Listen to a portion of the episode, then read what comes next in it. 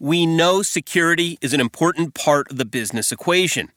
Obviously, you can't operate if your networks are down or your data is hacked. But is our security really keeping pace with the digital era?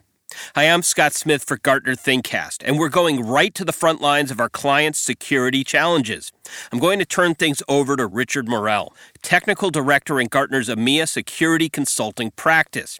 He's sitting down with Terry Bebbington, the lead of the EMEA Security Consulting Practice, and Robert Dartnell, the practice's head of intelligence, for a look at what clients are facing, how they're approaching the issues, and how Gartner helps them face those challenges. So let me send it right over to Richard Morrell in the UK. Recording in London Docklands this morning, we're going to be talking at high level around what it is to actually live in this new era of cybersecurity. When people use it, the term makes my toes curl. Sitting opposite me this morning, Rob Dartnell, say hi. Hello. And Terry Bebbington. Morning. So, we're going to be talking this morning realistically about some of the issues and threats that are facing large organizations in the security arena. I'm going to give you a question, I started for 10, if you will. The major challenges we've seen around things like ransomware, the major challenges we've seen around data protection, and with GDPR coming up, what are the big things which are going to be catching the CISO's attention and the people in the SOCs who are their job essentially is to try and put together the raft of challenges and the reports into the CISO to help him make those decisions. What are the big challenges? Okay, yeah, thank you, Richard. I'll pick up on the first one. So if I look at um, what a lot of CISOs are saying to us at the moment and the things that are keeping them awake at night, it's not just um, you know what are the compliance challenges like you mentioned GDPR and others, but it's also kind of if you look at where we are from a, um, a technology standpoint, specifically looking at the cyber challenge and kind of how they've either built their own SOCs or they've got suppliers in to kind of help them mature that capability. I was with a, uh, a CISO a couple of days ago, and this is a consistent theme that I see, which is, um, and we see it in the press as well, and it's, it's the whole IoT security challenge. You know, we've got, in fairness, a good or a, an improving grasp on being able to kind of understand threat status, and we're going to get onto some of that in a minute, but we've got the technology to kind of get a good view of kind of you know, what is our vulnerability status? What are the threats that we're seeing, and what's the impact on our IT stack? But when you start putting that into the IoT and the production line, that's where we struggle. And you know, people are looking at technology solutions to handle that, and we're not there yet. So there are other things that we need to do. Rob, your job essentially is as a voice of authority to try and smooth the waters very often with organisations who don't necessarily know what they've got. Yeah. How do you face that? It's bringing in dialogue. It's so coming from an intelligence background, for me, it's always making sure that the right people are in the right room at the same time. It's not just about a technical solution. It's not just about the technical teams. It's not just about the boardroom. It's every single business element within an organization coming together. The more people you can get into the room, the better and you can talk layman's terms about those threats because one department may not understand the threats that another department is facing, or they may not understand what the organization is facing as a whole, as but, a global. But do you entity. find when you have these conversations, all of a sudden the penny drops that all of a sudden they didn't realize there were stakeholders in the conversation, and now they are? Absolutely. There is disconnect. That all it is, you know, the problems within HR are very different to the finance team, which is very different to the the art guys who are looking after all of the payment systems, and you know, just bringing people together, having that conversation, and actually talking to them about threats of each of individual business department and then the global entity and then it all just comes together and it all starts making sense and then they realize how they all have to start working together and how some of those threats are related and how they can solve those problems usually quite easily by working together whereas before they were working against each other without even realizing it. Do you find as we move into a more disparate model where potentially companies still have a huge amount of stuff behind their segregated managed firewall, but also they're taking these brave steps into cloud? Do you think that's changing the risk appetite? it's certainly making people more aware that they need to understand the threat better because there's so many new technology questions, whilst they're asking these technology questions, they're also now becoming aware of the threats, so they're asking the threat questions. And it's the first time, I think, because of these new technologies, that people are actually starting to build in uh, resiliency and threat understanding from the very beginning. So it's a positive thing, a lot of these technological changes, but there's still a long way to go. Terry, I mean, when we go out and talk to customers and organizations and you know, security's always been the last tick in the box, hasn't it? We've been the hurdle that people have had to try and jump over. Do you think now companies are starting to understand that they're needing to start to think about threading security through the whole life cycle of processes rather than just playing the catch up as the poacher gamekeeper? I think I'd turn that question around. I think it's what we'd like them to do rather than uh, it's what they want to do. I think we always will be, even in today's kind of world, a bit of an afterthought and I think uh, for us as professionals, that is a significant mind change and mindset that we have to get our heads around, which is, and I think that's one of the biggest challenges we have, which is, you know, we believe that our organization should take us seriously and we should be at the table all the time and all this sort of stuff. And unfortunately, in a lot of cases, you know, we're perceived as the bringers of doom, gloom, and expense. So, what does that mean in terms of, you know, moving forward and you know, you talk about things like cloud. I mean, cloud's a good example. I mean, there's this general perception now. It took us five years, I think, to kind of get to the point whereby we, we as professionals accepted it. And then, and that's mainly because, you know, organizations like Gartner talk about the benefits, specifically on a business case standpoint, of going down that route. Now we're kind of becoming major adopters thereof because we can address some of the operational inefficiencies we had quite well. Recent examples, case in point, highlighted some issues with that.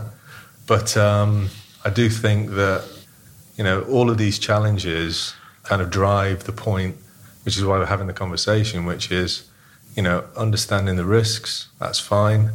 Being able to understanding what our kind of vulnerability state is. That's fine. But the key thing and the key driver for me is actually being able to understand, you know, who are the bad guys? How are they really doing it? And uh, what are their techniques and what's our exposure to it? And more importantly, are they really interested in us? And I think that's the last point that gets missed a lot. Rob, you spend a lot of time talking to customers and organizations who may be taking those tentative steps to cloud. Do you find very often that the cloud they're moving into potentially has better security controls than the original network their application was in the first place? Uh, almost all of the time, absolutely. I think it's rare where an organisation can genuinely, hand on heart, say, I think our controls are better than that of the service provider. If they're saying that generally they are either lying to themselves or their audience. But you come along and uh, you know you sit down with a, a report you've done on their their application stack or looking at the APIs that they're using, etc., etc. Do you think that as they move long term into cloud, that it, it actually makes them a better organization when it comes to understanding what those risks look like? The mitigation between what they own and what the cloud provider owns. Often it's that middle bit which people forget. Yes, 100%. Okay. Terry, from a service perspective, when we're talking to organizations, when we're talking to organizations who are thinking long term about working in the cloud space or working in the virtualization space, do you think, honestly, that the risk owners in those businesses have an appreciation of what it means to actually undertake proper security exercises, how we do things from a, a testing and also from a design perspective? Do you think it's still business as usual, 2006, 2007 style? Or do you think they're starting to realize the penny's dropping that security needs to be taken a little bit more seriously? Great question. I'm trying to decouple that one. I think, again, I'm going to go back to is this something we want them to? Do we want them to take us more seriously? Yes. Is there a drive to take us more seriously? I think recent, uh, you know, upcoming regulations are going to drive some of that, specifically with uh, cloud adoption and cloud usage. Are we reinventing the wheel or changing the way things were, you know, 2005 to where we are now in terms of the things that we talk around in DevOps and basically fast time to market for new solutions products? I think there's more general, more of awareness that security needs to be more involved. But again, I think we're going to come back. We keep coming back to the problems we had in 2000, 2005 and 2006, which is one is being able to actually articulate what that problem is. Mm-hmm. Two is basically being able to provide solutions real time and quick time to those problems.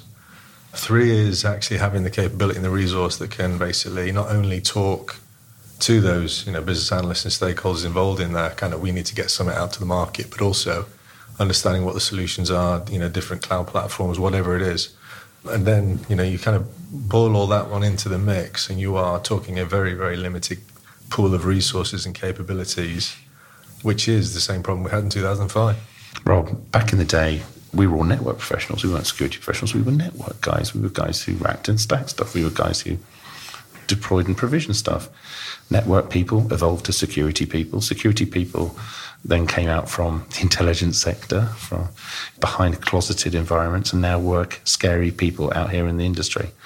How many times do you walk into platforms where you meet a CISO who's bought five different boxes from five different vendors and thinks by bolting them all together, that's security? Again, almost every single situation you walk into, it's a case of bolting something on top of something, which is usually just bringing in more risk. More so threat, retrofitting security after the event. Yeah, and not even understanding how that all comes together. But it must infuriate problem. you because all they can ever tell you is what happened, not what's happening. Exactly. So how do they protect themselves? It's a big question. when you're stacking stuff on top of stuff that most of the time they don't understand how it's working, most of the time isn't actually incorporated properly, let alone configured properly, mm-hmm. um, isn't actually outputting the answer. A lot of the time it's outputting data and information which the end user doesn't even know what that means and what it's providing them. You find a lot of products are giving or disseminating a, a report or, or anything, and you actually hold that in front of you. What does that really tell you? Most of the time it's not telling you anything. Or they're not looking in the right place. Exactly. But it must be infuriating because you know you think about back in the day, people consume proprietary applications, but more and more very large organizations are building their own application stacks. They're using standard APIs, but they're pulling stuff down off GitHub without understanding the provenance of it. They're playing around with different directory systems. And then there's the pressure from the business to get this stuff live. Fail early, fail often. But from the CISO's perspective, he's got a range of remits from his board to protect the reputation of the organization. It's getting harder, isn't it? It absolutely is. I think the hardest thing, or the most frustrating thing from my point, is we're not starting at the starting line. Yeah. We're starting from 20 or 30 meters down. And, you know, we've not even done the pre training before we get to the starting line properly. And, you know, I know I'm biased. You know, I'm a, an intelligence guy. That's the background I come from. But how do you know how to build something and what it's building for without proper intelligence work going in there? So don't necessarily just think of that intelligence guy as being the bloke that looks at a load of IOCs and tells you where the badness is coming from, mm. because that's not it. But we've moved so far away from just saying there's a CV advisory for bind or SSH. This is permissions based stuff that people are getting very badly wrong. This is version stuff that people are getting badly wrong. And the resulting issue is, you know, we talk about things like SQL injections, they're the least of their worries. They absolutely are. What you were talking about from the likes of GitHub as well, and people taking code from places, people buying in add ins or bringing in code from external sources. How do you know what that code is really doing? Even when you're talking about chipsets that have got bad code, you know. well, the new Intel, yeah, the new Intel. I want to say bombshell, but it's not a bombshell because we've known about it for a long time. But again, these things and the companies that are using these libraries, they're using libraries that are old in the respect that, you know, that's a good sign. I walked into one major broadcaster where they were very proud to tell me that they used latest bleeding edge overnight builds in their live. I'm just sitting there thinking, what? Yeah, but isn't this the point, though, Richard? I mean, if you're sat there, you've inherited this, dare I say, um, mess. And um, we're having this conversation now, and you sit in front of a CRO or a COO and have this conversation. They're going to look at you within five minutes and go, "What the are you talking about?" Oh, and on the flip side, you know, somebody from Microsoft rocks up and says, "You know what, guys." If you come with us, we can take all this pain away, all this operational hygiene that we're talking about, this configuration management that you're talking about, or mismanagement. This is why people are, quite frankly, buying into the dream. But I don't know if they are buying into the dream. Even the, even if they go down that Microsoft route, they're still going to have PHP and Python and Ruby on Rails stuff running, which they cannot guarantee anything other than oh, it's that minor version number of, because they can't get into that level and find out what permissions are running, etc., etc. There is no one size fits all silver bullet for this. But if you're heavily leveraged that way in terms of your Microsoft house, yeah, think what you're talking about is quintessentially the hybrid model. But if you've got a large Microsoft estate then you can push that out and somebody else can basically take over that problem for you. You know, I'm going to buy into that. But it does come back to the question you asked me right at the beginning, though, is when you kind of look at this from a, you know, what are people really pushing and the questions that CISOs are asking. And obviously, it is industry dependent, but this is where the whole IoT thing comes in and absolutely throws a curveball in that model. Mm. Because, you know, from a technology standpoint, we're not there. And like the Internet of Things, we'll expand on our connection with our London contingent on our next edition of Gartner ThinkCast. We'll look deeper into the IoT's impact on security and also how Gartner helps its clients stay ahead of the latest security challenges. Make sure to check back for part two at gartner.com slash podcasts. Or you can subscribe to Gartner ThinkCast at iTunes, SoundCloud, Stitcher, and Google Play. For Gartner ThinkCast, I'm Scott Smith. Thanks for listening.